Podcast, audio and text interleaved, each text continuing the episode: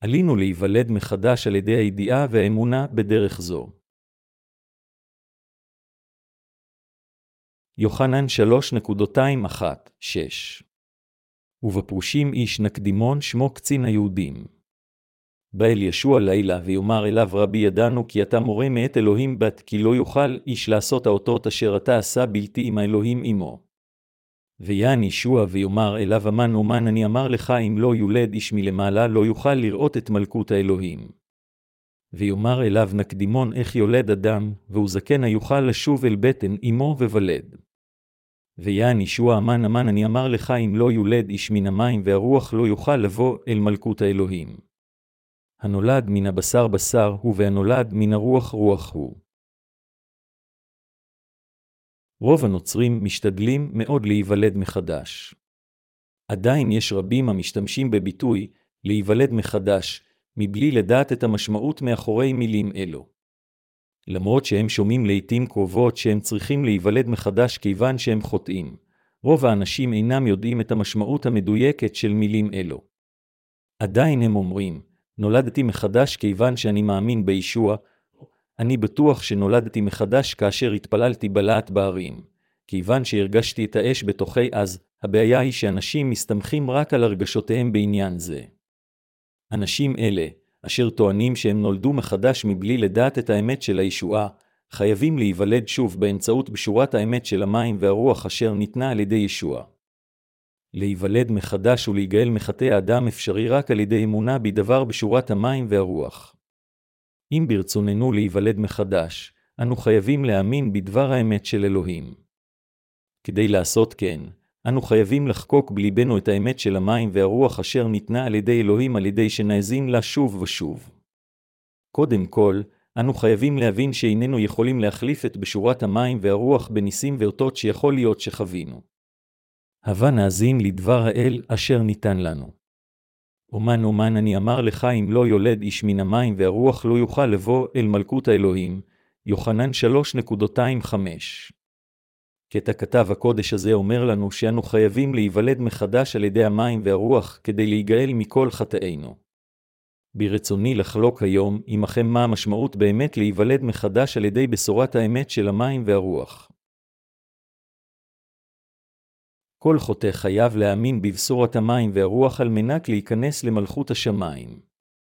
רוב הנוצרים, כאשר הם מתחילים בראשונה להאמין במושיע אינם יודעים הרבה על דבר בשורת המים ורוח הקודש. במקום להיוולד מחדש על ידי המים והרוח, הם מאמינים בנצרות כאחת מהדתות בעולם זה. איננו יכולים באמת להיוולד מחדש מכל חטאינו רק על ידי האמונה בישוע כמושיינו בדיוק, כפי שאנשים אחרים של דתות אחרות מאמינים באלוהיהם. לכן, אנו חייבים להבין את דבר בשורת האמת של המים והרוח אשר היא האמת אשר מביאה לנו את מחילת החטא. כל מי שמכיר בעצמו שהוא חוטא שפל לפני ומאמין בבשורת המים והרוח יכול לקבל את הישועה מכל חטאיו ולהפוך לנולד מחדש. זו טעות להאמין בישוע רק כמושיינו מבלי לדעת את בשורת האמת של המים והרוח. התנ"ך מספר לנו על בשורת האמת של המים והרוח אשר מאפשרת לכל בן אנוש להיוולד מחדש מחטאי עולם זה. אנו חייבים להבין ולהאמין בליבנו את בשורת המים והרוח. בכל אופן, אם הנוצרים מאמינים בטעות מבלי לדעת את בשורת האמת של המים והרוח, כיצד הם יכולים להיות בטוחים בישועה מכל חטאיהם? אם אנו מאמינים בנצרות ללא בשורת האמת של המים והרוח, מה יישאר בליבנו? רק בלבול, ייאוש וכל חטאינו יישארו בליבנו. כך זה יהיה.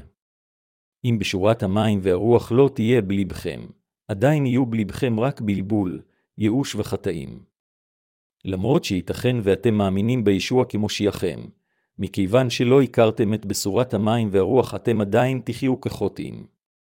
למרות שאתם מאמינים בישוע, אתם תהיו דתיים לגליסטים עם חטאים אשר עדיין נשארים בלבכם.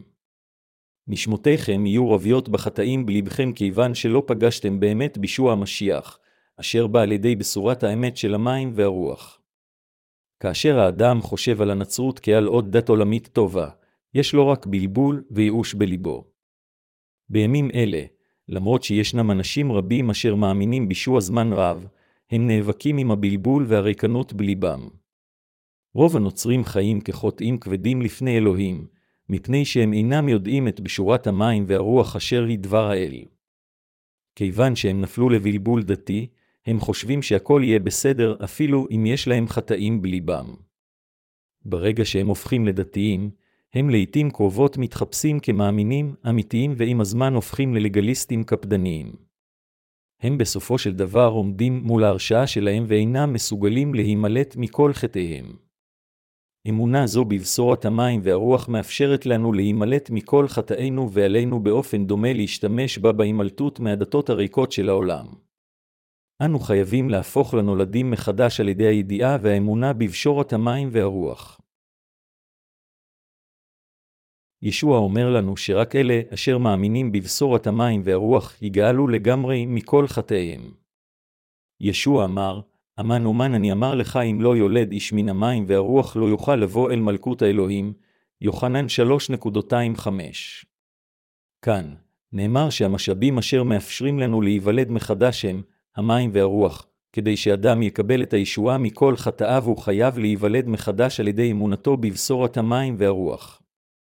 המים מסמלים את הטבילה שישוע קיבל מיוחנן המטביל, יוחנן 3.25.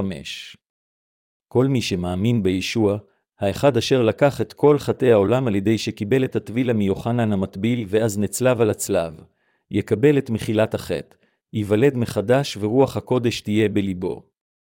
במילים אחרות, כאשר אנו מקבלים ומאמינים באמת הישועה בדבר האל, אנו מקבלים את מחילת כל חטאינו והופכים לאנשים צדיקים. המשמעות של להיוולד מחדש היא להיוולד פעמיים. אנו נולדים פעם אחת על ידי הבשר מהורינו, ולהיוולד מחדש זה להיוולד מחדש בצורה רוחנית. למרות שייתכן שבתחילה האמנו בישוע רק בצורה דתית, אנו יכולים באמת להיוולד מחדש על ידי קבלת מחילת החטא וקבלת מתנת האלוהים של רוח הקודש באמצעות אמונתנו בבשורת המים והרוח אשר היא הישועה האמיתית. הבא נמצא ראיה לבשורת המים והרוח בברית הישנה. הווה קודם נבחן את בשורת האמת אשר נראית בו אקרא אחת בברית הישנה. כיצד בעבר אנשים קיבלו את מחילת חטאיהם? הכתוב בבקרה מגלה כיצד אלוהים יגאל את כל האנושות בעתיד. לכן, עלינו לבחון את בשורת המים והרוח בדברי הברית הישנה ולהאמין בה ויקרא אחת נקודותיים אחת, שלוש אומר, ויקרא אל משה וידבר אליו מאהל מועד לאמר. דבר אל בני ישראל ואמרת עליהם אדם כי יקריב מכם קורבן ליאור מן הבהמה מן הבקר ומן הצאן תקריבו את קורבנכם. אם עולה קורבן או מן הבקר זכר תמים יקריבנו אל פתח אהל מועד יקריב אותו לרצונו לפני יהיה. כותר ניתן לכל אחד מ-66 הספרים של התנ"ך בהתאם לנושא העיקרי של כל ספר. בראשית זו הרשימה של יצירת אלוהים את היקום ואת כל אשר בו וכמו כן סיפורי חיים של אבות האמונה כגון אברהם, יצחק ויעקב. שמות כותב כיצד צאצאי יעקב, בני ישראל, נגאלו ממצרים, וכמו כן על עשרת הדברות, תורת האלוהים ומערכת המשכן. ויקרא מסביר לנו כיצד האדם ואלוהים יכולים להתאחד באמצעות שיטת ההקרבה, ומראה לנו בפירוט את השיטה של אלוהים לגאול אותנו, בני האדם, מכל חטאינו. שם הספר נוגע ללוי אשר היה הבן שלישי של יעקב, ולאה והאב הקדמון של שבט לוי. השם, לוי, משמעותו, להתלוות, בראשית 29-34. לכן, כיצד להתלוות לאלוהים זה הנושא העקבי של ספר ויקרא. תורת האלוהים היא אוסף של החוקים של עשה ואל תעשה בחיינו. ישנם 613 חוקים בתורה. למרות שאלוהים נתן לנו את תורתו, לנו בני האדם אין את הכוח לחיות בהתאם לתורה זו למרות שאנו יודעים שתורתו צודקת ונכונה. זה בגלל שירשנו את החטא הקדמון מאדם. מכיוון שכל אדם ירש סך הכל 12 סוגי חטאים מאדם, אין בן אדם המסוגל להתנהל בצדיקות עקב החטא שירש. לכן, אנו נולדנו כיצורים אשר אינם יכולים שלא לעשות חטאים אפילו כאשר אנו יודעים שזה לא בסדר. ובזאת הודיע אלוהים את אהבתו אלינו אשר משיח מת בעדנו ואנחנו עוד חטאים, אל הרומים 5.28. בעוד כל האנשים מיועדים להיוולד כחוטאים ולמות כחוטאים, אלוהים קבע את שיטת ההקרבה לעמו כך שהם יהיו מסוגלים לקבל את מחילת החטא. אלוהים ייסד את מערכת הקורבנות והפקיד את ניהולה בידי שבט לוי. במילים אחרות, הוא נתן את הכהונה רק לשבט לוי, אהרון וצאצאיו, שמות 29.29, במדבר שלוש ועשר דקות. אהרון, הכהן הגדול הראשון היה צאצאו של לוי. זה קל להבין כיצד אנו יכולים להיוולד מחדש כאשר אנו בוחנים מקרוב את תפקידם של הכהנים הלווים. כאשר אנו מקשיבים היטב למערכת הקורבנות בכתבי הקודש, אנו יכולים להבין טוב יותר כיצד ישוע המשיח נתן לנו את הברכות של מחילת החטאים, אשר זה הנושא החשוב ביותר בתנ"ך. אלוהים קרא למשה, לוי, למשכנו והסמיך את אהרון אחיו לכהן הגדול שיעביר את כל החטאים לשעה קורבן. כאשר מישהו מבני ישראל היה צריך להביא לאלוהים עולה, הוא הונחה להביא עולה מהמשק החי שלו, אחד מהצאן ואחד מהבקר. ויקרא 1.22. זה מרמז שאלוהים הגביל כבר את סוג הקורבנות שמועלים אשר יכולים לשאת את כל חטאיהם. אם בני ישראל רצו לקבל את מחילת החטא לפני אלוהים, הם נדרשו על ידי אלוהים להקריב כבש או עז. אם הקורבן היה חלק מקורבן העולה, היה צריך להביא מן הבקר זכר ללא פגם מול המשכן. קורבן עולה זה סוג של קורבן לאלוהים על ידי שהוא נשרף. באמצעות עולה זו, הבקר המוקרב נשחט כמחליף האדם והקורבן מקבל את הדין שהחוטא ראוי לא מאלוהים. אם כן, כיצד היה החוטא נדרש להעלות עולה לפני אלוהים כדי שאלוהים יקבל אותה בשמחה? ויקרא 1.24 אומר, ושמח ידו על ראש העלה, ונרצה לא לכפר עליו. ושחט את בן הבקר לפני יהוא, והקריבו בני אהרון הכהנים את הדם, וזרקו את הדם על המזבח סביב אשר על פתח העל מועד, אנו יכולים למצוא את הפתרון בקטע זה. ושמח ידו על ראש העלה, עלינו לשים במיוחד תשומת לב לצירוף המילים. ושמח ידו על ראש העלה, כתוב שכאשר חוטא מניח את ידיו על ראש העולה, כל חטאיו מועברים אל הקורבן. לפיכך, הסדר הנכון להעלות עולה זה להעביר את חטאי האדם על ידי הנחת ידיו של האדם על העולה לפני שהקורבן נשחט כעולה לאלוהים. ושמח ידו על ראש העלה, ויקרא 1.24. הצעד הראשון בקבלת מחילת החטא של האדם בברית הישנה היה הנחת הידיים. הנחת הידיים היא פעולה החלה על האדם המוקרב או החיה. הביטוי, ושמח את ידיו, משמעותו שחת האדם מועבר על השעיר לעזאזל. זו הייתה הדרך הראויה לכפר על חטא האדם לפני אלוהים אשר יוסדה על ידי אלוהים בעצמו. ושמח ידו על ראש העלה, ונרצה לא לכפר עליו. ויקרא 1.24 המשמעות של כפרה היא שהחטאים מחוסלים יחד עם השעיר לעזאזל. מכיוון שהשעיר לעזאזל הזה נשא את כל חטאינו על ידי שקיבל אותם עם הנחת הידיים, אנו מקבלים כפרה וסיום של כל חטאינו. המשמעות של כפרה היא לקבל את מחילת החטאים על ידי העברתם על שא הקורבן באמצעות הנחת הידיים של האדם. בדרך זו, חטאי האנשים מתכפרים באמצעות שא הקורבן. לפיכך, בזמן הברית הישנה, כאשר אנשים עשו חטאים לפני אלוהים, היה עליהם להקריב אז, כבש, עגל או יונה ללא פגם. על מנת לקבל את מחילת החטא, היה עליהם להניח את ידיהם על השעיר לעזאזל כדי להעביר את חטאיהם עליו לפני שהם העלו את הקורבן לאלוהים. ברגע שחטאיהם הועברו אל השעיר לעזאזל, הכהנים הרגו אותו, הוציאו את דמו והעבירו אותו על קרנות המזבח ואז שפכו אותו על הקרקע. זו הייתה מערכת הקורבנות אשר אלוהים העניק לבני ישראל כך שהם יוכלו לקבל את מחילת החטא. לפיכך היה עליהם להעלות קורבנות על פי תורת האל על ידי העברת כל חטאיהם על שא הקורבן באמצעות הנחת הידיים.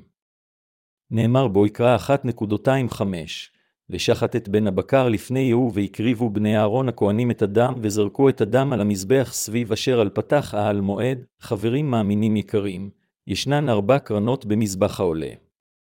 כאשר חוטא מבני ישראל התוודה על חטאיו והעביר אותם אל הקורבן על ידי הנחת ידיו על ראשו, היה על האדם להרוג את הקורבן ולהעביר את דמו לכהן לפני שהוא היה יכול לחזור לביתו ללא חטאים. עתה השלב הבא היה של הכהן. לאחר מכן, היה על הכהן להתיז את הדם של הקורבן על ארבעת הקרנות של המזבח, ולשפוך את כל הדם שנשאר על בסיס המזבח כדי לכפר לגמרי על חטאי האדם. ויקרא ארבע שלושים. על אדם היה להיות מותז על קרנות המזבח כיוון שקרנות המזבח סימלו את הדין. התזת הדם על קרנות המזבח מסמלת בבירור שהדם של הקורבן נשא במקום אדם זה את החטאים שלו. אלוהים קיבל את הקורבן ולא הרשיע את האדם הזה כאשר הוא ראה את הנחת הידיים של אדם זה ואת הדם של הקורבן. מדוע היה על הקורבן לשפוך את דמו? זה מפני שחיים של הבשר זה הדם, ויקרא 17 ו-11 דקות.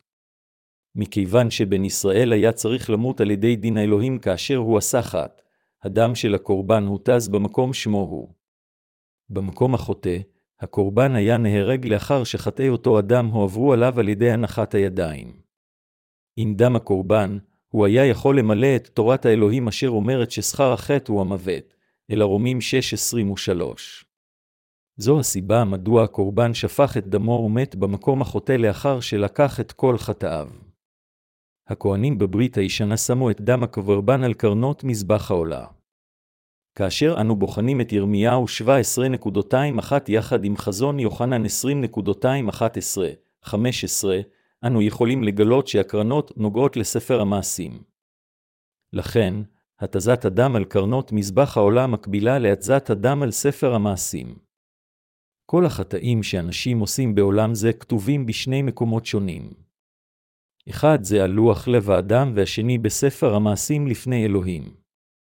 ירמיהו 17.21 אומר, חטאת יהודה כתובה בעת ברזל בציפורן שמיר חרושה על לוח ליבם ולקרנות מזבחותיכם, לכן, אין זה מספיק שהחטאים של ליבנו נמחקים, אלא גם שמותינו והחטאים שבתוך ספר המעשים לפני אלוהים חייבים גם להימחק.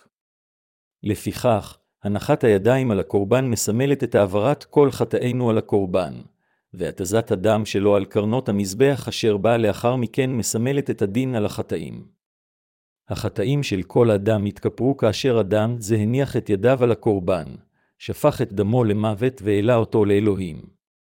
בני ישראל העלו את הקורבנות שלהם כך באומרם, בבקשה קבל את מחיר המוות של חיה זו ושטוף את כל חטאי לגמרי, לפיכך, הם יכלו להתנקות מחטאיהם באמצעות שהקורבן אשר היה ללא פגם על ידי העבודה של הכהנים בברית הישנה. החיות שהוקרבו שילמו את מחיר המוות לפני אלוהים במקומם. והפשיט את העולה וניתח אותה לנתחייה.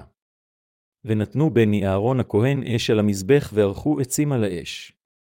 וערכו בני אהרון הכהנים את הנתחים את הראש ואת הפדר על העצים אשר על האש אשר על המזבח. וקרבו וכרעיו ירחץ במים והקטיר הכהן את הכל המזבחה עולה אישה ריח ניחוח ליהו.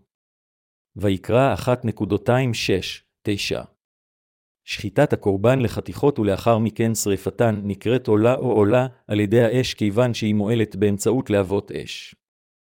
כאשר אנו בני האדם עושים חטאים לפני אלוהים, אנו אמורים למות בשפיכת דמנו בדיוק כמו הקורבן. באמצעות קורבן העולה, אלוהים אומר לנו שהיה עלינו לקבל את הדין של השלכתנו לתוך האש הנצחית. קורבן העולה היה דין הצדק של אלוהים. אלוהים מילא שנים מחוקיו באמצעות קורבן העולה, חוק הצדק של אלוהים וחוק אהבתו. כיוון שאלוהים הוא הקדוש צדיק, הוא העניק את מחילת החטא לאדם רק כאשר הוא העלה קורבן במקום עצמו. מכיוון שאלוהים הוא הצדק, היה עליו לשפוט אותנו על חטאינו. אך מכיוון שהוא אלוהי האהבה, הוא אינו שופט אותנו ישירות ובמקומנו הוא שופט את הקורבן למעננו, הוא מקבל את קורבן החטא על ידי שאנו מעבירים את כל חטאינו עליו באמצעות החוק של הנחת הידיים. הנה כאן עוד דוגמה של עולת החטאת אשר הייתה למען כיפרת החטאים של האנשים הרגילים. ואם נפש אחת תחטא בסגגה מעם הארץ בעשותה אחת ממצבת יה, אשר לא תעשינה ואשם. או הודה אליו חטאתו, אשר חטא והביא קורבן ושאירת עזים תמימה נקבה על חטאתו, אשר חטא. וסמך את ידו על ראש החטאת, ושחט את החטאת במקום מעלה. ולקח הכהן מדמה באצבעו, ונתן על קרנות מזבח העולה, ואת כל דמה ישפוך על יסוד המזבח. ואת כל חלבה יסיר כאשר הוסר חלב מעל זבח השלמים, ויקטיר הכהן המזבחה לריחה ניחוח ליהו, וכיפר עליו הכהן, ונסלח לו. ויקרא 4.27-31 כל אחד נולד עם חטא שרש מאדם. האדם הפנימי שלנו מלא בחטאים. אנו ערמת חטאים כמו מחשבות רעות, ניאוף, זנות, רצח, גניבה, קנאה, רשעות, רמאות, זימה, עין רעה חילול השם, גאווה וטיפשות. מרקוס 7.21-22 כיצד אדם אשר העושה חטאים נוכח להאמין שהוא אשם? הוא יכול לזהות את חטאו על ידי שהוא מאיר את אור התורה על ליבו. כתוב, מפני שממעשה התורה לא יצדק לפניו כל בשר, כי על ידי התורה דעת החטא, אלא רומים 3.20. אנו נוכחים להבין את חטאינו באמצעות תורת אלוהים. לולא הוראותיו של אלוהים של עשה ולא תעשה בתורה, לא היינו יודעים שאנו עושים חטא אפילו לאחר שעשינו אותו.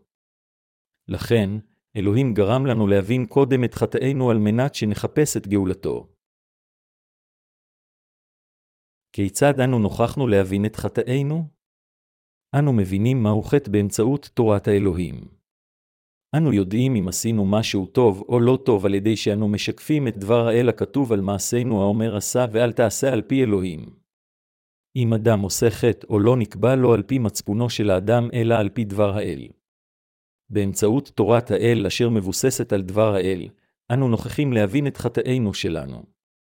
בקטע של אל ויקרא 4.27-32, הכתוב מדבר על חטא בשגגה. לעתים קרובות אנו עושים חטאים בסגגה, ולא בכוונה כיוון שאנו נולדים כחוטאים. בחטאים בסגגה כלולים חטאים שאנו עשינו מבלי לדעת, אלה אשר עשינו בגלל חולשותינו ואלה אשר עשינו בגלל חוסר ידע או טעויות. אנו קוראים לחטאים שאנו עושים מתוך חולשותינו חטאים בסגגה. איננו יכולים שלא לעשות חטאים בשגגה כיוון שאנו מטבענו כרוכים אחר החטא. בן אנוש אינו יכול להיות מושלם. אנשים בזמן העתיק היו חלשים כמו שאנו עתה. הם עשו גם חטאים בשגגה כל יום, ולא צייתו למצוותיו של אלוהים. אנו התעתדנו להיות מוצאים להורג בגלל פשעים וחטאים, אלא אפסיים 2.21. החטא והאשם של האדם נבחן כדלהלן, אנו קוראים לרשע הטבוע בליבנו ומחשבות, חטא, ואנו קוראים לעבירות שלנו, פשעים, אשר נעשו בגלל הרשע הטבוע בנו. אם מישהו עושה חטא בשגגה ומזהה את חטאיו, הוא נדרש להביא הזממין, נקבה ללא פגם כעולה על החטא שהוא עשה, וסמך את ידו על ראש החטאת ושחט את החטאת במקום מעלה, ויקרא 4.29. על מנת שבני ישראל יקבלו את מחילת החטא, היה עליהם קודם להבין שהם אכן אנשים חוטאים. לא משנה עד כמה מאוד רוצה אלוהים להעניק להם את מחילת החטא, זה יהיה בלתי אפשרי מבחינת אלוהים להעניק את מחילת החטא לאלה אשר אינם מזהים את חטאיהם. לפיכך, בני ישראל צריכים לדעת אילו ממצוות האלוהים הם הפרו, וגם להבין מהו הדין הצדיק על החטאים אשר הם עשו. לאחר מכן, הם היו צריכים להעלות קורבן עולה לאלוהים כדי לקבל את מחילת החטא. כל מי שעדיין לא קיבל את מחילת החטא יש חטא בליבו או בליבה. כל בני ישראל וכל אחד מהם אשר היו חטאים בליבו היה עליו קודם להביא אז ממין נקבה ולהעביר את חטאיו עליה על ידי הנחת הידיים על ראשה. אז היה על האדם להקריב את דמה על ידי שחיטת גרונה. זו הייתה הדרך הנכונה בשבילם לקבל את מחילת החטא. כמובן, הקורבן היה יכול להיות אז שור או כבש. התנאי של חיית הקורבן היה שהיא תהיה ללא פגם. אם הקורבן היה צולע, היה מצולק בגופו או נגוע בעינו, אלוהים לא היה מקבל קורבן זה. כדי שהקורבן יהיה קורבן שיתקבל היה על החיה להיות קסרה וללא פגם. חיות כשרות היו מפריסות פרסה ומעלות גירה, ויקרא 11.23. לכן, מבין החיות הכשרות כגון כבש, עז ושור, רק אלה אשר היו ללא פגם יכלו להיות מועלים כקורבן הולם לאלוהים. אם כן, מי בעולם ללא פגם? התשובה היחידה היא ישוע המשיח. כל חטאי בני האדם יכלו להיות מועברים על ידי התהליך של הנחת הידיים. זו הייתה הבטחת האלוהים אשר כתובה בדבר האל. או הודה אליו חטאתו, אשר חטא והביא קורבנו שירת עזים תמימה נקבה על חטאתו אשר חטא. וסמך את ידו על ראש החטאת ושחט את החטאת במקום מעלה. ויקרא 4.28-29 אלוהים אמר לבני ישראל שעליהם להניח את ידיהם על ראש הקורבן אשר אז יישא את חטאיהם במקומם ויהפוך לקורבנם. הנחת הידיים בברית הישנה הייתה האמצעי אשר באמצעותה החטאים הועברו. כל החטאים הועברו לצד שלישי, חית הקורבן, על ידי הנחת הידיים. במילים אחרות, על כל חוטא היה להעביר את חטאיו על ידי הנחת הידיים הזו.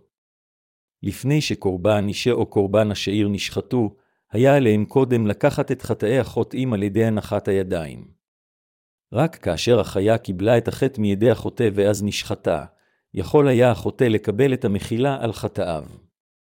האדם בימים ההם יכול היה לקבל את מחילת החטא כאשר הוא העביר קודם את חטאיו לקורבן על ידי הנחת ידיו עליו, ואז הקרבתו לאלוהים עם לב המכיר בחטאו ואומר, אני חוטא אשר היה עלי למות מדמם כמו קורבן זה בגלל חטאי. היכן נמצאת נפש הבשר? היא נמצאת בדם, ויקרא 17 ו-11 דקות. בדם של האדם נמצאים החיים. החיים של כל בשר נמצאים בדם. לא משנה עד כמה בריא יהיה ליבו של האדם, אם דם לא יזרום אליו לשאיבה, אדם זה ללא ספק ימות. אם כן, מדוע אלוהים אמר לבני ישראל להתיז את הדם על הקרנות כאשר הם הקריבו את הקורבן לאלוהים? זה היה כדי לאפשר להם לדעת שהחיה מתה במקום החוטא, לאחר שהדם הותז על הקרנות. הנחת הידיים הייתה השיטה אשר באמצעותה כל חטאי האדם הועברו. אלוהים לימד את האנושות את דרכו של העברת כל חטאיהם. השיטה היא הנחת הידיים מהברית הישנה והטבילה של ישוע מהברית החדשה.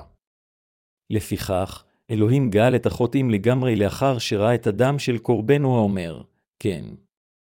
אין בך יותר חטא. אינך צריך למות אתה על כל חטאיך אשר הועברו על ידי הנחת הידיים שלך, הנחת הידיים ושפיכת הדם, באותו זמן הגשימו את אהבת האל וכן את משפט הצדק שלו. כאשר אלוהים יצר אותנו בני האדם, הוא יצר אותנו מעפר. בשביל מחילת כל חטאינו, גם ספר המשפט של אלוהים וגם לוח הלב של כל אחד חייבים להתכסות בדם. מחילת חטא מושלמת אפשרית רק כאשר שניהם מכוסים בדם. כלומר, בשביל מחילת החטא, כל החטאים שנרשמו חייבים להימחק לפני אלוהים וגם בליבנו. חברים מאמינים יקרים, האם אתם מקבלים את דבר האל? התהליך האחרון של קורבן החטאת מתואר בקטע שלהלן, ואת כל חלבה יסיר כאשר הוסר חלב מעל זבח השלמים ויקטיר הכהן המזבחה לריחה ניחוח ליהו וכיפר עליו הכהן ונסלח לו. ויקרא 4.31 זה אומר שכל החלקים המלוכלכים של הקורבן כגון צואה, חייבים היו להיזרק והשומן שהופרד מהחיה צריך היה להישרף יחד עם שאר הקורבן על אש המזבח. שומן זה שבתנ"ך מסמל למעשה את רוח הקודש. לפיכך, על מנת שבני ישראל יקבלו את מחילת החטא, היה עליהם להקריב בדיוק כפי שאלוהים ציווה אותם. הקורבן היה חייב להיות חיה כשרה ללא כל פגם. רק כאשר הם מילאו את חוקי האל לגבי קורבן החטא בדיוק, הם יכלו לקבל את מחילת החטא לפני אלוהים. אם הם היו מתמלאים בלהט מוגזם והיו חושבים שהכי טוב זה להקריב חיה גדולה כמו פיל, הם היו נכשלים בקבלת מחילת החטא. אלוהים ציווה במפורש להביא חיה כשרה כמו כבש, אז או עגל. כל שלושת אלה הם מפרסי פרסה ומעלי גירה. אלוהים שבע רצון מהצדיקים אשר מערערים בדבר האל ואשר מבגלים את עצמם מהעולם.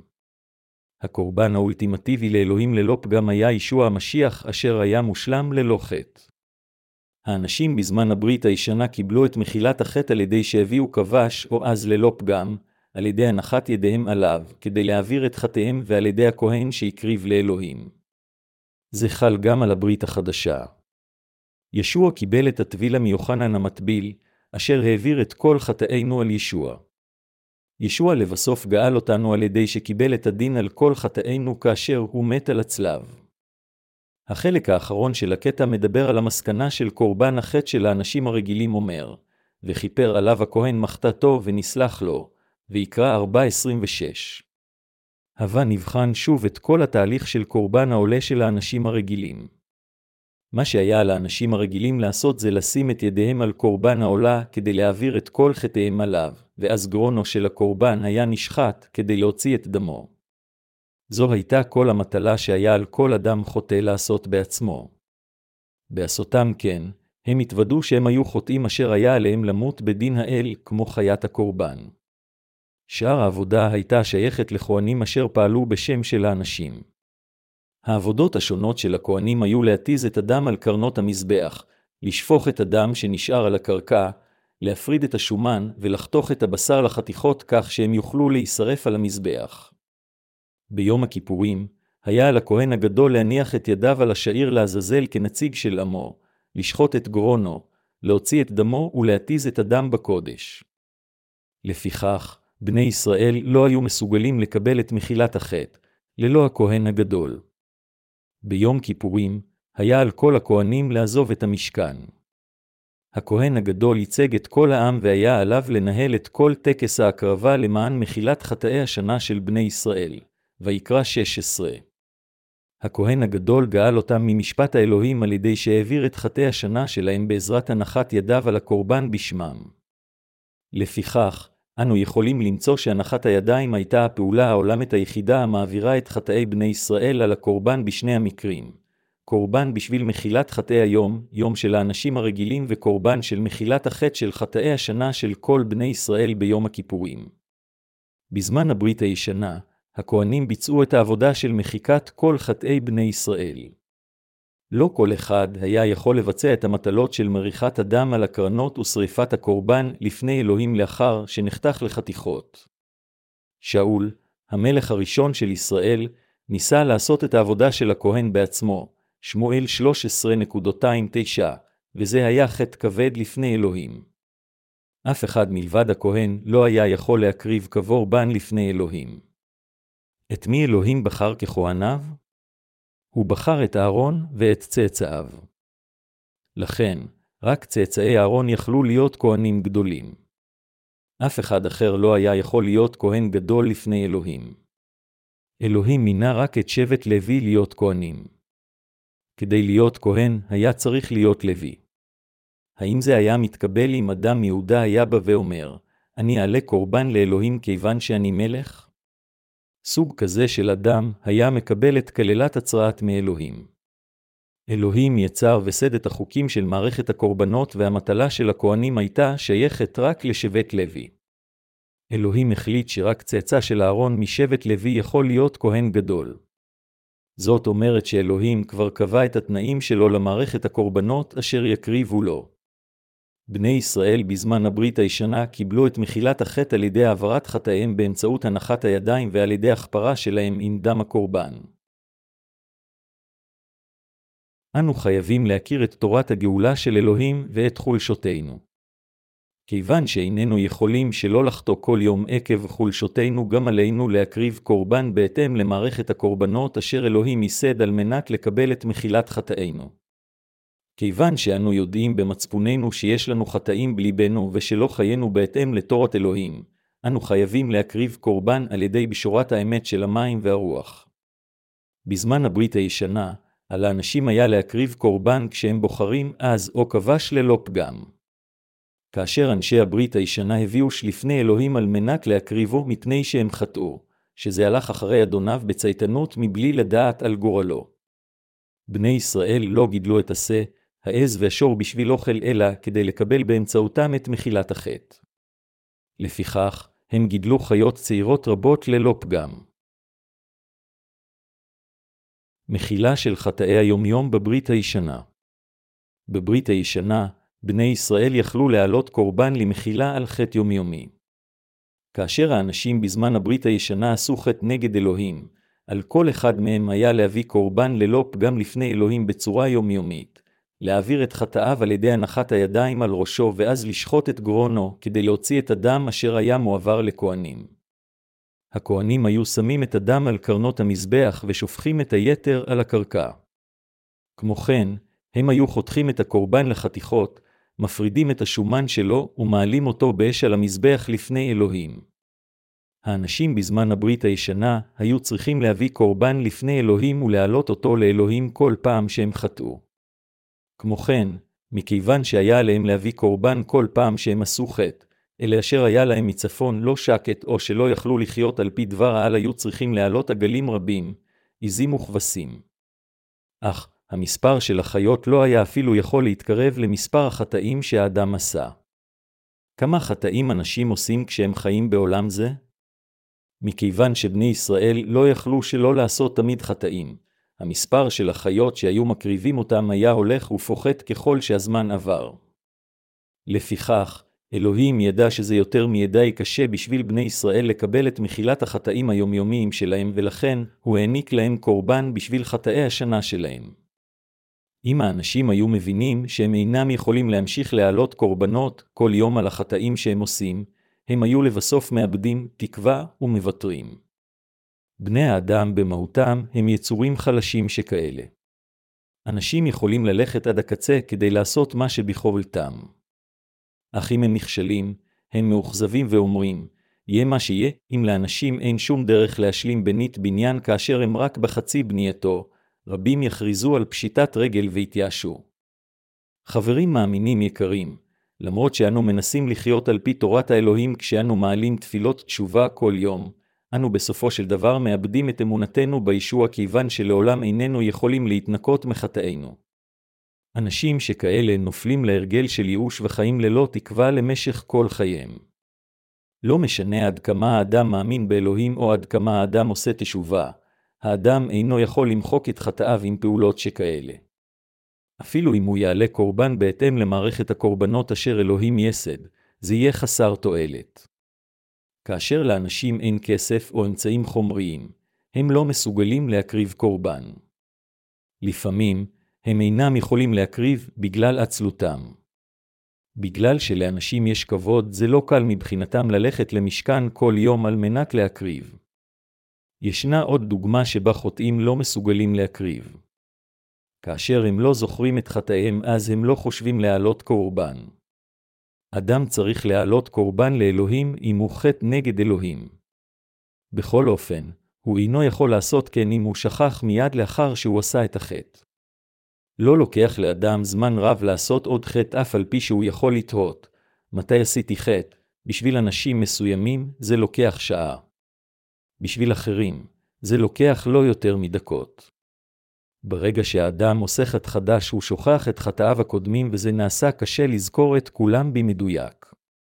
לכן, יהיה זה שקר אם האדם יגיד שהוא תמיד מעלה תפילות הכאה על חטא כהלכה. כיצד אדם יכול להעלות תפילות הכאה על חטא בצורה טובה כאשר הוא שוכח את חטאיו כה בקלות? נאמר לי שלדג יש זיכרון לזמן קצר של שלוש שניות. טיק-טק, טיק-טק, טיק-טק והזיכרונות הקודמים שלו נעלמים כולם. למשל, הבה נגיד שדג נוגס בקצה פיו בפיתיון שדייג שם על קרס, בורח ונופל שוב למים. לדג כואב והוא אומר, ואו זה כאב. כמעט מיתתי. זה כואב. יו, בקושי שרדתי, שלוש שניות לאחר שחשב כך, הדג שוחה לכיוון פיתיון אחר אשר הונח במים למרות שפיו עדיין כואב והוא כמעט מת לפני רגע. וואו, זה נראה באמת טעים. מוזר. אינני בטוח שראיתי אותו בעבר, כך, הדג הולך אל הפיתיון ומחה בו מספר פעמים עם פיו. וואו, זה באמת נראה טעים עד כמה טעימה נראית התולעת לדג בעודו מסתובב סביב הקרס?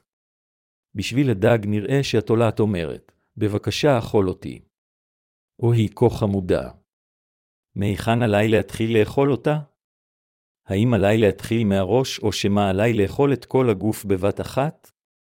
היא כה חמודה ונראית כה טעימה, לאחר שהוא מכה בה מספר פעמים, הדג בולע את כל התולעת בפיו.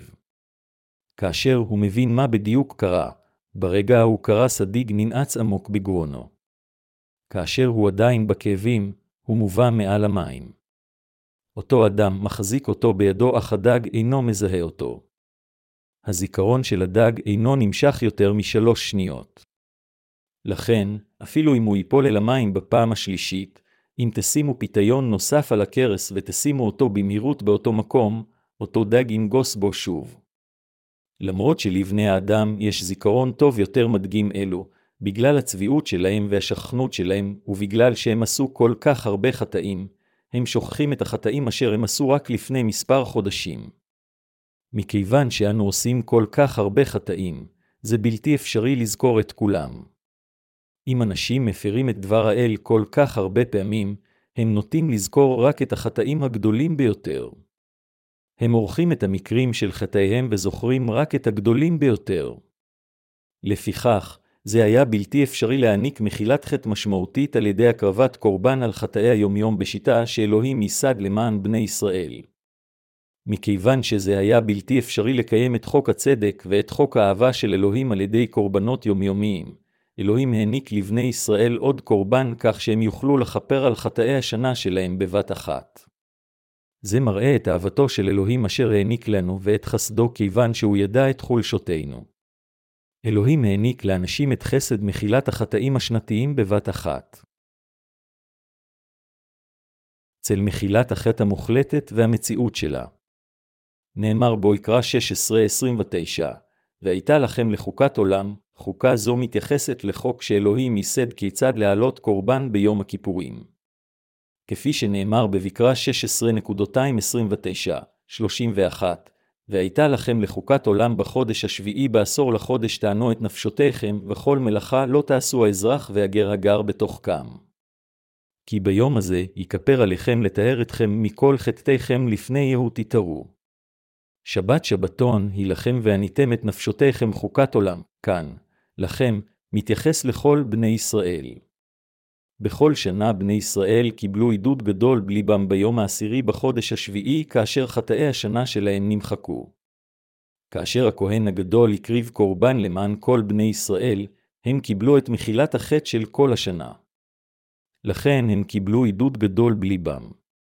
בני ישראל בזמן הברית הישנה קיבלו את מחילת החטא באופן שכזה. זה דומה לדרך שבני ישראל הרוחניים מקבלים את מחילת החטא על ידי האמונה בבשורת המים והרוח בימים אלה. הקורבן של חטאי השנה הווה נסתכל כיצד האנשים בזמן הברית הישנה הקריבו את הקורבן על חטאי השנה שלהם. מערכת הקורבנות הזו ביום כיפור כתובה בבקרה פרק 16. אלוהים הוא קדוש.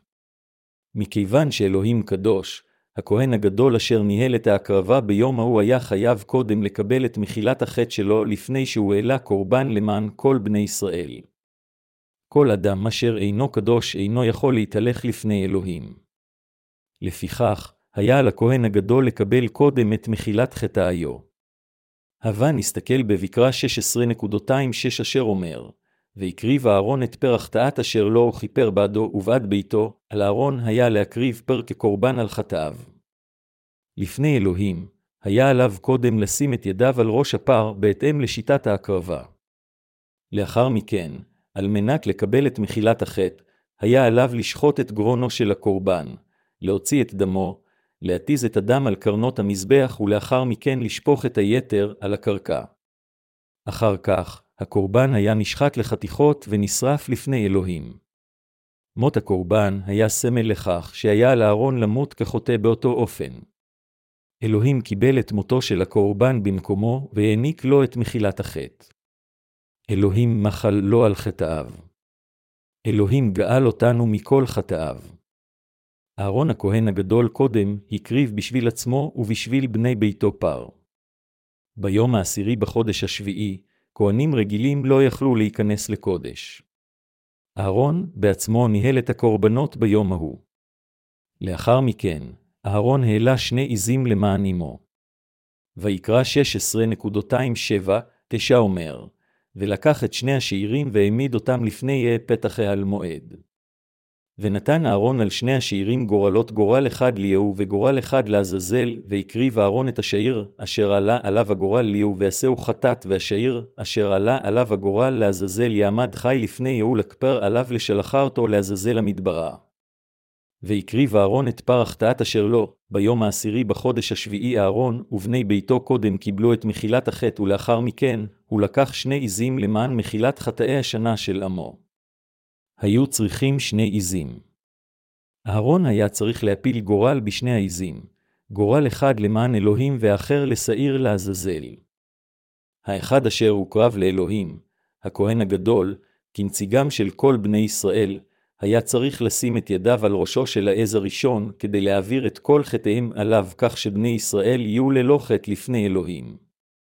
לאחר מכן, הוא הוציא את הדם של הקורבן ולקח אותו לפני ארון העדות בתוך הקודש והתיז את דמו שבע פעמים כך שחטאי השנה של בני ישראל יימחקו. במקום שבני ישראל ימותו לפני אלוהים, העז, אשר אהרון העביר את חטאיהם עליו, קיבל את דין הצדק על חטאיהם. בדרך זו, הכהן הגדול ניהל את הקורבן של יום הכיפורים למען עם ישראל. עלינו להזכיר לעצמנו שהקורבן וגם הכהן הגדול היו נחוצים על מנת שבני ישראל יקבלו את מחילת חטאי השנה שלהם. שני התנאים האלו היו לחלוטין נחוצים. היה עליהם גם לנהוג על פי מערכת הקורבנות אשר יוסדה על ידי אלוהים. אם בקורבן היו פגמים, אז כל הטקס היה נעשה לחינם. על הקורבן היה להיות ללא פגם, על הכהן הגדול היה להניח את ידיו על ראש הקורבן ועל הדם היה להיות מותז לאחר שמת. זו הייתה המטלה של הכהן הגדול. לפיכך, ללא הכהן הגדול, אף אחד מבני ישראל לא היה יכול לקבל את מחילת החטא. באמצעות הכהן הגדול, בני ישראל קיבלו את מחילת חטאי השנה שלהם. זהו המסתורין של אדונינו. זו הייתה התוכנית של אדונינו. לכן התנ"ך אמר, כי ילד יולד לנו בן ניתן לנו ותאי המשרה שכמו ויקרא שמו פלא יועץ אל גיבור אביעד שר שלום. ישעיהו 9.26 אהרון קיבל את תפקידו ככהן הגדול הראשון. משה משרת האלוהים מוסמך כמנהל התורה. האחד אשר יקבל ויעביר את התורה לאנשים וישמיע את דבר האל לאנשים. מצד שני, אהרון הוסמך ככהן הגדול מבין כהנים רבים. אהרון גם קיבל מאלוהים את הסמכות להעלות קורבן ביום העשירי בחודש השביעי. הסמכות של הכהן הגדול אהרון באה מאלוהים. ביום העשירי בחודש השביעי הוטל גורל על שני עזים. האחד קברבן לאלוהים והשני שעיר לעזאזל. ביום ההוא, כל חטאי בני ישראל הועברו על שני עזים אלו על ידי הנחת הידיים של אהרון. באמצעות הנחת הידיים של אהרון הכהן הגדול, נציגם של בני האדם, אלוהים קבע שכל חטאי השנה של בני ישראל בשנה ההיא הועברו על הקורבנות. אנו חייבים קודם לדעת את התהליך של ההקרבה ביום הכיפורים. שני עזים הובאו, אחד מהם קורבן לאלוהים. השני הובא מחוץ למשכן כך שהאנשים יכלו לראות את הכהן הגדול מעביר את כל חטאי האנשים על ידי הנחת ידיו על ראש העז. אז האנשים יכלו להיות בביטחון במחילת החטא. העז הראשון הוקרב כדלהלן. קודם אהרון הניח את ידיו עליו כדי להעביר את חטאי בני ישראל לפני אלוהים. לאחר מכן, הדם שלו הוצא על ידי שחיטת גרונו והותז שבע פעמים על הצד המזרחי של ארון העדות בתוך הקודש. הדם הותז שבע פעמים על הכפורת בצד המזרחי. אהרון יכול היה להגיד בליבו, אלוהים. אז זה אשר כל חטאי בני ישראל הועברו עליו מת למען בני ישראל, מספר שבע מרמז על סיום מושלם, כפי שנמצא בספר חזון יוחנן. בתנ"ך חמש הוא מספר המציין חסד. שש הוא מספר המציין אנושיות. ארבע תמיד מיוחס לניסיונות או קשים. המספר שתיים קשור לעדות. משמעויות שכאלו מרומזות במספרים אלו בתנ"ך, לפיכך, אם אנו מסתכלים בתנ"ך המספר ארבע מופיע כל פעם שישנם קשיים או ניסיונות. ארבעים ימים של תפילה במדבר, ארבעים ימים של צום ותפילה וארבעים שנות נדידה במדבר הן דוגמאות לכך. כאשר מדובר על חסד, המספר חמש נחוץ. היו חמש מרפסות על יד הבריכה הנקראת בית חסדה שם ישוע ריפא אדם אשר היה חולה במשך שלושים ושמונה שנים. יוחנן חמש. המספר שתיים מתייחס לעדות. על מנת לקבל את מחילת החטא לפני אלוהים, על אלוהים לקבל את ההוכחה של מנחת האנשים, וכמו כן אנשים צריכים לקבל בליבם את הביטחון במחילת החטא שלהם לפני אלוהים. זוהי הסיבה מדוע שני עזים היו נחוצים ביום כיפורים. אחד העזים נלקח לפני אלוהים והאחר נלקח מחוץ לחצר המשכן, כך שהאנשים יוכל לראות את ידי אהרון על העז. רק אם הכהן הגדול, אשר אלוהים הסמיך, הניח את ידיו על העז לפני כל האנשים ביום העשירי בחודש השביעי, האנשים היו מקבלים שכל חטאיהם בשנה שחלפה הועברו על השעיר לעזאזל. לכם אלוהים הכין שני עזים לקורבן. אחד משני העזים הוקרב לאלוהים בתוך המשכן. אהרון אמר עם ידיו על ראש העז, אלוהים. בני ישראל הלכו נגד כל מצווה בתורה אשר לימדת אותנו. הם רצחו, נפו וגנבו. הם קינאו אחד בשני ונלחמו אחד בשני. הם עבדו אלוהים אחרים, לא שמרו את השבת ונשאו את שמך לחינם, כאשר הוא הרים את הידיים אשר היו מונחות על העז, כל החטאים הועברו מיד. כל חטאי בני ישראל הועברו על חיית הקורבן על ידי הנחת הידיים של הכהן הגדול על ראשה. לאחר מכן הכהן הגדול חתך את הגרון של העז. הוא עשה כן בגלל שהגמול של החטא הוא מוות. מה הוא עשה לאחר שהוציאו את דמו ושחטו את גרונו של העז? הכהן הגדול לקח את דמו לתוך הקודש, היכן שאלוהים שוכן. הוא הרים את היריעות ונכנס לקודש הקודשים והתיז את הדם שבע פעמים על ולפני הצד המזרחי של ארון העדות. אם הכהן הגדול היה שוכח לקחת את הדם עמו לשם, הוא היה מת. הסיבה לכך שהוא היה מת אם הוא לא היה לוקח את הדם או את הקטורת עמו הייתה בגלל שהאדם יכול להתקרב לאלוהים רק לאחר שהעביר את חטאיו על הקורבן כדי לדון אותם. כל מי שרוצה ללכת לפני אלוהים חייב לקבל קודם את דינו. אחרת, אין שום דרך להתקרב לאלוהים הקדוש ביותר. לפיכך, אפילו הכהן הגדול היה צריך לקחת את הדם של הקורבן אשר כבר קיבל את הדין על חטאיו כסמל לכך שהוא כבר נשפט והוא מתקרב לאלוהים עם אמונה בדם על מנת לחיות. עתה אחד משני העזים הוקרב לאלוהים כקורבן. הווה נסתכל על ויקרא 16.218-20. ויצא אל המזבח אשר לפני יהיה וכיפר עליו, ולקח מדם הפר ומדם השעיר, ונתן על קרנות המזבח סביב. ועזה עליו מן הדם באצבעו שבע פעמים ותיארו וקידשו מטומאות בני ישראל. וכלה מחפר את הקודש, ואת אוהל מועד, ואת המזבח, והקריב את השעיר החי. אהרון הקריב קורבן מושלם לאלוהים עם העז הראשון. לאחר מכן, היה עליו להביא את העז החי הבא. מה קרה לעז הזה? הווה נסתכל בפסוקים הבאים. ושמח אהרון את שתי ידיו על ראש השעיר החי, והתוודה עליו את כל האבנות בני ישראל ואת כל פשעיהם לכל חטאים, ונתן אותם על ראש השעיר, ושלח בידי איש איתי המדברה. ונשא השאיר עליו את קלונתם אל ארץ גזרה, ושלח את השעיר במדבר. ויקרא 16.221-22 חברים מאמינים יקרים, אנו בני אדם צריכים לקבל את מחילת החטא בשתי רמות שונות. קודם, עלינו לקבל את מחילת החטא מאלוהים. שנית, עלינו לקבל את מחילת החטא בליבנו. במילים אחרות, אם הדם של הקורבן הראשון, בני ישראל היו צריכים לקבל את מחילת החטא על ידי כיסוי חטאיהם הכתובים בספר הדין במלכות השמיים. כאשר אלוהים ראה את הדם הזה, הוא העניק להם את מחילת החטא באומרו, בני ישראל קיבלו את הדין על כל חטאיהם. הם קיבלו את מחילת החטא. הם קיבלו את הכפרה על חטאיהם. קורבן זה מת במקומם לאחר שכל חטאיהם הועברו עליו, אנו חייבים קודם לקבל את מחילת החטא לפני אלוהים. אם נסתכל על תפילתו של אדונינו, היא אומרת, אבינו שבשמים יתקדש שמך.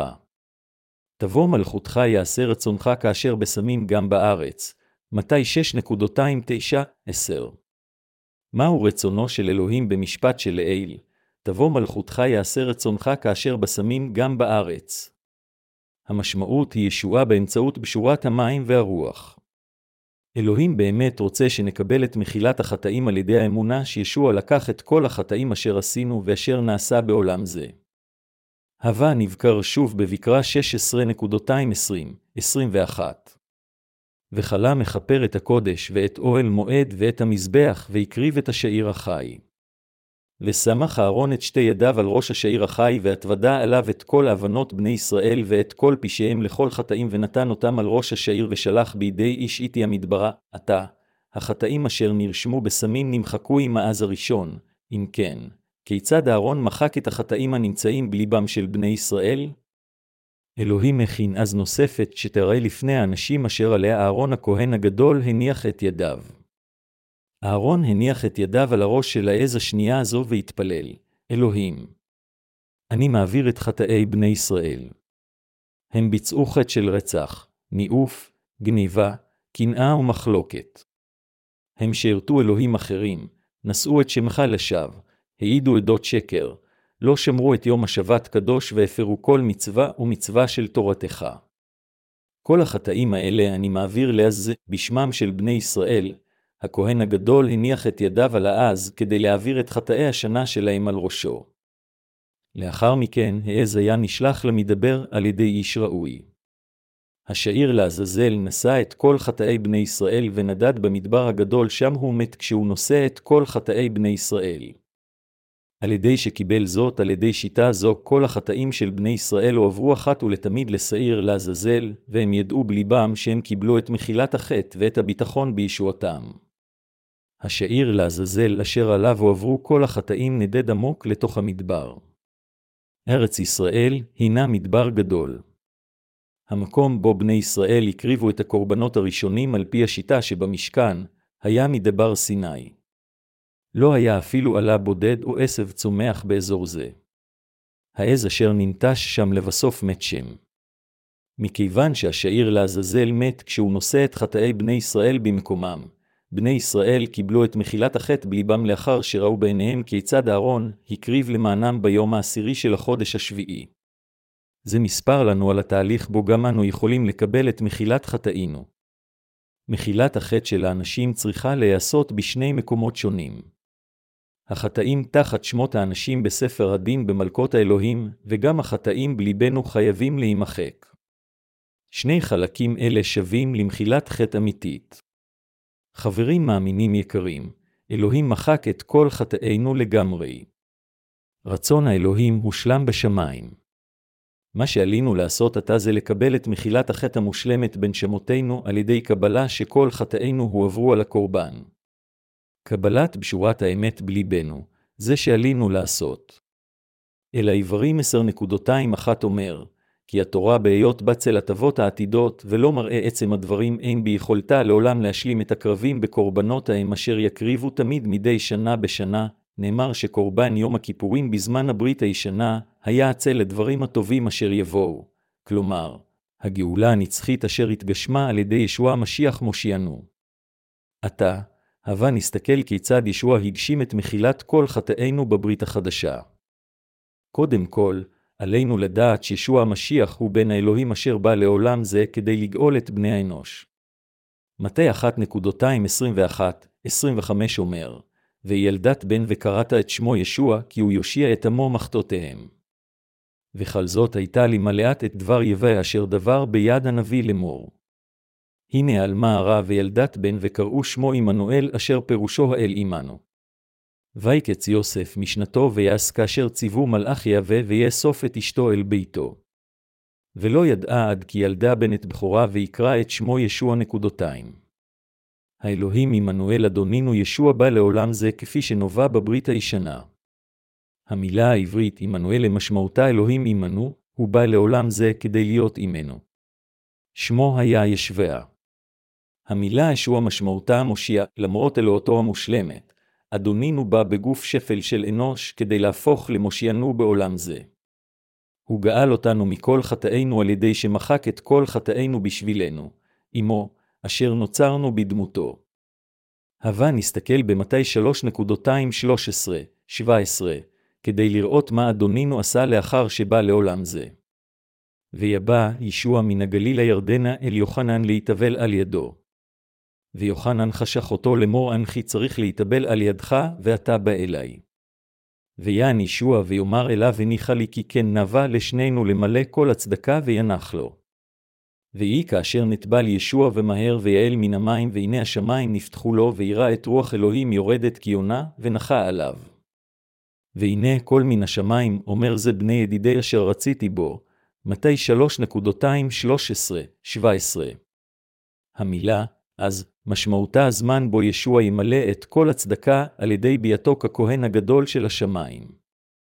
מדוע ישוע קיבל את הטבילה בנהר הירדן? אדונינו בא לעולם זה כדי לשלם את כל חובות החטאים בעולם. זוהי הסיבה מדוע ישוע בא לעולם זה וקיבל את הטבילה מיוחנן המטביל.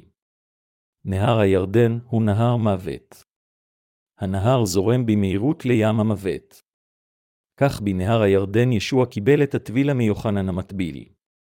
אז יוחנן המטביל אמר, אנכי צריך להתאבל על ידך ואתה בא אליי. מתי שלוש וארבע עשרה דקות, ישוע ענה ואמר, הניחה לי כי כן נאווה לשנינו למלא כל הצדקה, מתי שלוש וחמש עשרה דקות. כך, שני הכהנים הגדולים באו יחדיו ומילאו את כל הצדקה. יוחנן המטביל הוא הגדול ביותר מבין ילודי אישה, כפי שכתוב במטה 11 ו-11 דקות. ישוע, נציג השמיים, עמד לקבל את הטבילה מיוחנן המטביל, נציגם של בני האדם. ישוע אמר, עליך להטביל אותי, אז יוחנן ענה בחזרה, כיצד אני אעז להטביל אותך? ישוע אמר לו בקשיחות, אפשר לי לעשות את זה עכשיו, כי כן, נבע לשנינו למלא כל הצדקה. זה ראוי מבחינתנו למלא את כל הצדקה בדרך זו. אני מתכוון, זה ראוי שאתה תטביל אותי כפי שזה ראוי מבחינתנו למלא את כל הצדקה על ידי קבלת הטבילה. מתי 3.213-17 המילה טבילה משמעותה לשטוף. לכן, כל חטאינו נשטפו לגמרי כאשר ישוע קיבל את הטבילה מיוחנן המטביל. בדיוק כפי שכל חטאי בני ישראל נשטפו מליבם על ידי הנחת הידיים של אהרון הכהן על השעיר לעזאזל בברית הישנה. מתי שלוש וחמש עשרה דקות אומר שישוע הוטבל כדי למלא את כל הצדקה, מה אם כן היא הצדקה? נאמר שצדקת האלוהים נראית בבשורת והיא מובילה אותנו מאמונה אל אמונה, אל הרומים אחת ושבע עשרה דקות.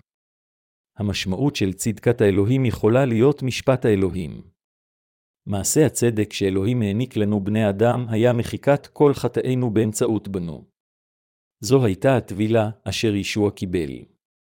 כיצד אנו בני האדם יכולים לקבל את הצדקה מאלוהים? אנו יכולים לקבל את צדקת האלוהים על ידי האמונה שכל חטאינו הועברו על ישוע כאשר הוא קיבל את הטבילה מיוחנן המטביל על ידי האמצעי של הנחת הידיים. לטבילה יש אותה משמעות כמו הנחת הידיים בברית הישנה. צדקת האלוהים בשבילנו זה שנהפוך לבניו וגם לצדיקים. אנו מקבלים את ישועתנו מכל החטאים על ידי האמונה והקבלה בליבנו שישוע המשיח לקח את כל חטאינו כאשר הוא קיבל את הטבילה מיוחנן המטביל. זו הצדקה אשר אנו מקבלים מאלוהים. הניחה לי כי כן נבע לשנינו למלא כל הצדקה וינח לו.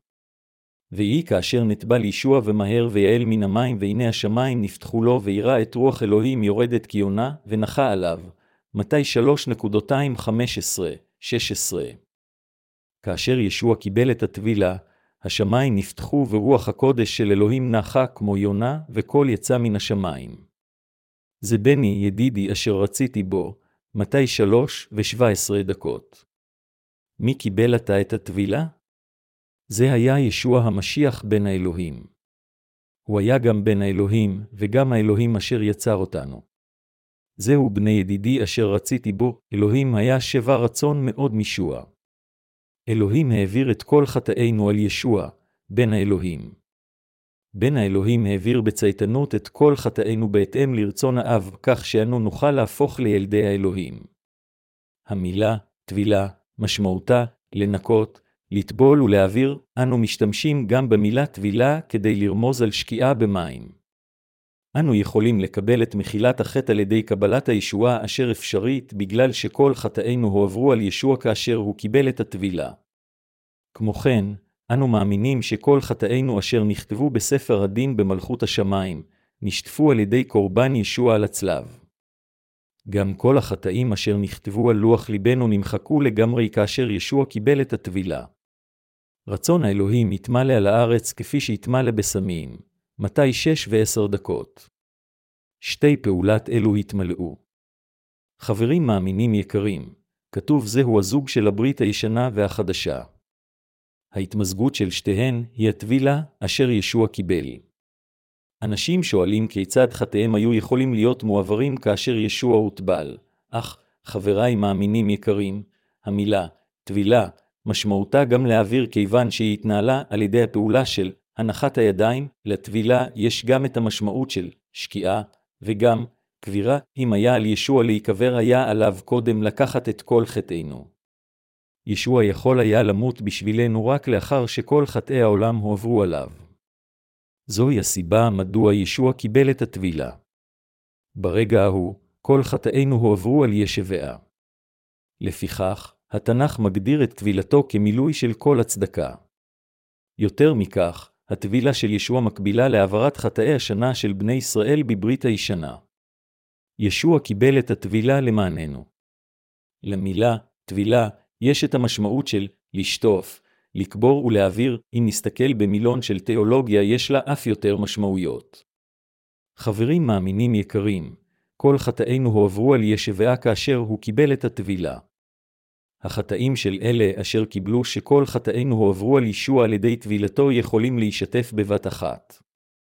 חברים מאמינים יקרים, אני מפציר בכם לקבל את האמת הזו ללבכם.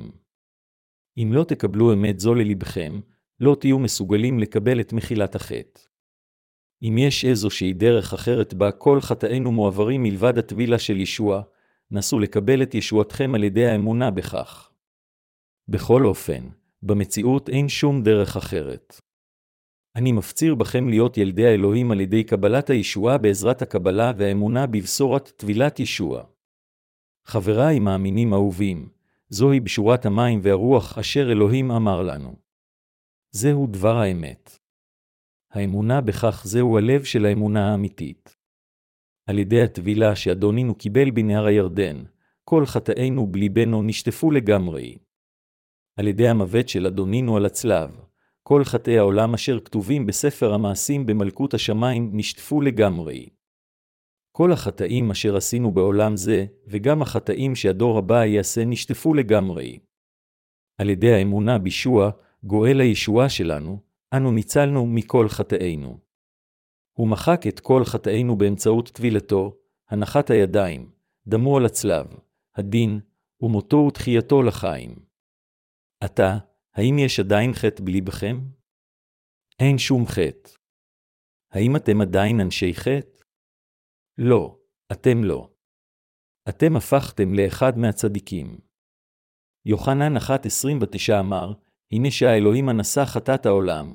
יום לאחר מכן, לאחר שישוע קיבל את הטבילה, יוחנן המטביל העיד, הנה שם האלוהים הנשא חטאת העולם. יוחנן 1.29 העובדה שישוע לקח ונשא את כל חטאי העולם היא האמת. ישוע לקח את כל חטאי העולם על ידי שקיבל את הטבילה בנהר הירדן. הנה זה האלוהים הנשא חטאת העולם. יוחנן 1.29 הוא סיים את הכל על הצלב באומרו, כלה, יוחנן 19:30. החטאים, אשר עשיתם מהרגע שבו יצאתם מרחם עמכם עד לזמן שהוא הייתם בני עשר, הם חטאי העולם. האם אתם מקבלים את האמת שכל החטאים האלה הועברו על ישוע כאשר הוא הוטבל? האם חטאים אלו הועברו על ישבעה? כן. עשיתם גם הרבה חטאים בנורכם מ-11 ועד גיל 20. האם גם אלו הועברו על ראשו של ישבעה? כן. אותו דבר נכון גם לגבי החטאים אשר עשיתם בשנות ה-20 לחייכם. האם כל החטאים אשר עשיתם עד עתה גם הועברו גם על ראשו של ישוע? החטאים שתעשו בעתיד גם כלולים בחטאי העולם. האם חטאים אלה גם הועברו על ישבעה? כן, הם הועברו. חברים מאמינים יקרים, האם אתם מאמינים שישוע באמת לקח את כל חטאי העולם על ידי שקיבל את הטבילה? כן, אנו מאמינים. האם אתם מאמינים שישוע טיפל בכל חטאי העולם ומילא את כל הצדקה? כן, אנו מאמינים. עם טבילתו ושפיכת דמו על הצלב, ישוע טיפל בכל חטאי העולם ואפילו בכל החטאים אשר יעשו עד לסוף העולם. ישוע מילא את כל צדקת האלוהים על ידי שלקח את חטאי העולם באמצעות טבילתו ועל ידי שקיבל את הדין על חטאים אלה על הצלב. האם עדיין יש בכם חטא או לא? לא, אין יותר חטא בעולם זה. אם תאמינו בדבר האל ובאמת שישוע מחק את כל חטאי העולם על ידי טבילתו ודמו, אז לא יהיה בכם חטא. זוהי הישועה. זוהי מתנת הישועה של אלוהים. זוהי בשורת המים והרוח, הבסיס של אמונתנו. אלו כל פעולות הישועה אשר אדוננו עשה כדי לגאול אותנו מכל חטאינו באמצעות טבילתו. חברים מאמינים יקרים, האם אתם מאמינים בבשורת המים והרוח? להסתכל לעבר ישיבה ולקבל את בשורת המים והרוח זה להאמין בדבר האמת. זהו להיוולד מחדש. רק כאשר אנו מקבלים דבר זה אנו יכולים להיוולד מחדש. חברים מאמינים יקרים, האם ברצונכם להיוולד מחדש על ידי המים והרוח? אם כן, האמינו בבשורת המים והרוח. זוהי האמונה האמיתית וחיים רוחניים אמיתיים. מישהו אמר, ישוע מזויף משתלט על המערכת הדתית של העולם, נצרות כדת זה להאמין בישוע מזויף שכזה, אשר נוצר על פי המחשבות של כאלה הנקראים כביכול דמויות דתיות. זוהי הסיבה מדוע רוב הנוצרים היום באופן שרירותי מצהירים שהם נושעו אף על פי שעדיין יש בליבם חטא ולמעשה הם מחוץ למשיח. בכל אופן, אמונה אמיתית מאמינה שישוע גאל אותי מתוך אהבתו אליי ועל פי הבטחתו, ושהוא השלים את הישועה רק על פי הבטחתו. לישועה שלו אין שום קשר למעשינו. אלוהים מחק את כל חטאי בני ישראל בזמן הברית הישנה על ידי הנחת הידיים של הכהן הגדול על שא הקורבן. בברית החדשה, ישוע לקח את כל חטאינו על ידי שקיבל את הטבילה מהכהן הגדול יוחנן המטביל. אנו, אשר חיים בזמן הברית החדשה, חייבים לקבל ולהאמין בטבילה של ישוע אשר הפכה אותנו להכפי חטא. מכיוון שלא הייתה יכולה להיות העברה של חטאים או שפיכת דם שבאה לאחריה ללא טבילת ישוע, לא הייתה יכולה להיות מחילת החטא ללא טבילת ישוע. ישוע גאל אותנו לגמרי על ידי שלקח את כל חטאינו עם טבילתו ועל ידי שקיבל את הדין על כל חטאינו עם דמו אשר שפך על הצלב.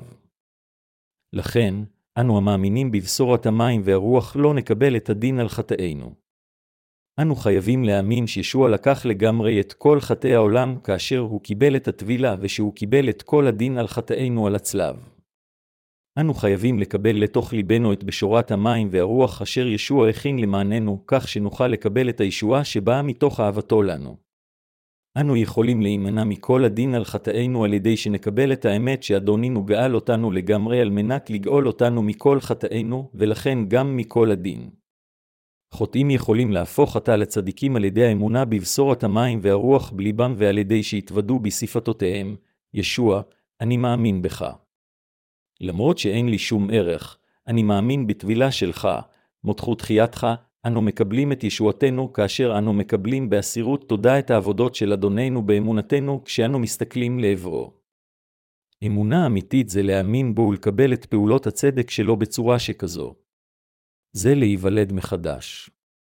וידעתם את האמת והאמת תוציכם לחירות, יוחנן 8:32 האם איננו צריכים להיות בעלי ידע נחוץ כדי לתפקד בתפקיד חשוב כמו ראש עיר? האם איננו צריכים לדעת את האמת כדי לקבל את ישועתנו? אנו באמת מקבלים את ישועתנו רק אם יש לנו את ההוכחה המקראית שישוע הפך לאדונינו ולמושיינו הפרטי על ידי בשורת המים והרוח. והאמת תוציכם לחירות, יוחנן 8:32. חברים מאמינים יקרים, האם קיבלתם את החירות? האם אתם מקבלים את האמת הזו? האם אתם מאמינים בכך? האם אתם ואני דתיים או אנשים החיים חיי רוח אמיתיים? אנו אנשים החיים חיי רוח באמונה של אדונינו. עדיין, יש עדיין דתיים רבים בעולם זה. אלה אשר יש להם אמונה אמיתית בישוע המשיח אין בהם חטא. בכל אופן, דתיים אינם יכולים שלא להישאר חוטאים בגלל הליקויים שלהם אף על פי שהם מאמינים באותו ישוע כמונו. לכם ולי באמת אין חטא בליבנו. באמת, אין שום חטא בליבנו. בכל אופן, האמונה של הדתיים מוטעית מכיוון שהם מאמינים שאם הם יהיו טובים בחיי הדת שלהם לא יהיה בהם חטא, אך עדיין יש בהם חטאים שהם עושים אף על פי אמונתם בישוע. לכן הם אומרים שעליהם לשטוף את חטאיהם על ידי תפילות הכאה על חטא כל פעם שהם חוטאים. אך, למעשה, תפילות הכאה על חטא שכאלה אינן יכולות להחליף את בשורת המים והרוח אשר מוחקת את כל החיים של כל חיינו. שום דוקטרינה של הדתות הגשמית אינה יכולה להחליף את בשורת המים והרוח אשר מוחקת את כל החטאים של אלה המקבלים אותה, אפילו חטאים אשר עדיין לא התבצעו. תפילות ההכאה על חטא אינן יכולות להחליף את ישוע אשר מחק את כל חטאינו עם תבליטו ודמו על הצלב. איננו יכולים לתאר אפילו חטא אחד בליבנו על ידי תפילות הכאה על חטא שלנו. מתנת הישועה של אלוהים אינה ניתנת לנו על פי מעשינו. המתנה אשר קיבלנו היא ישועתנו באמצעות בשורת המים והרוח כאשר אנו מאמינים בה. אלו הם חיי רוח, אמונה אמיתית וישועה אמיתית. אמונה בבשורת המים והרוח זה להיוולד מחדש. חברים מאמינים יקרים, זוהי האמת של להיוולד מחדש מהמים והרוח אשר אדונינו אמר לנקדימון.